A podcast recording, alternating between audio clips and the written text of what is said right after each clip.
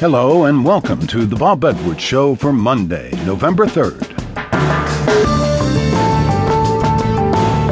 Leon Fleisher is a former child prodigy who made his concert piano debut at the age of eight.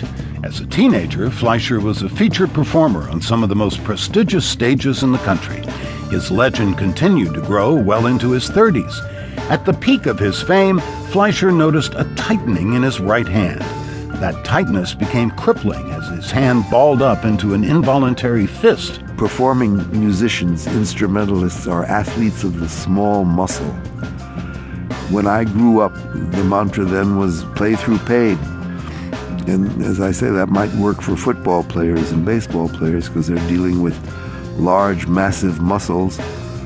It ain't no good for us uh, musicians. You know, the moment you have pain, that's a sign that there is something wrong. Stop, stop, stop. For the next 40 years, he had to make do with repertoire for the left hand while enjoying a highly successful career as a teacher.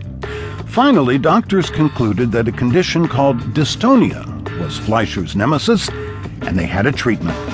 Botox, the same injections that smooth out the wrinkles on aging faces. I was skeptical at first. I, I had had so many, so many attempts at answers and, you know, little kind of uh, trumpet calls. Is this going to work? You know, try this one, try that one, you know, kind of thing. And I'd been disappointed so many times. The Botox allowed Fleisher to use both hands and returned to making solo recordings.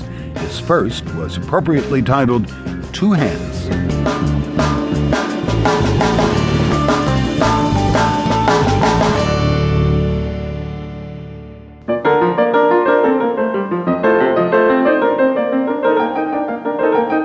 Leon Fleisher has the distinction of being the only living pianist inducted into the Classical Music Hall of Fame. The former child prodigy made his concert debut at the age of eight. By nine, he had traveled to Europe to study under Artur Schnabel. As a teenager, Fleisher was a featured performer on some of the most prestigious stages in the country. His legend continued to grow well into his 30s. Fleisher's early 1960s recordings with the Cleveland Orchestra of Beethoven's five concertos are considered by some to be the greatest piano recordings of all time.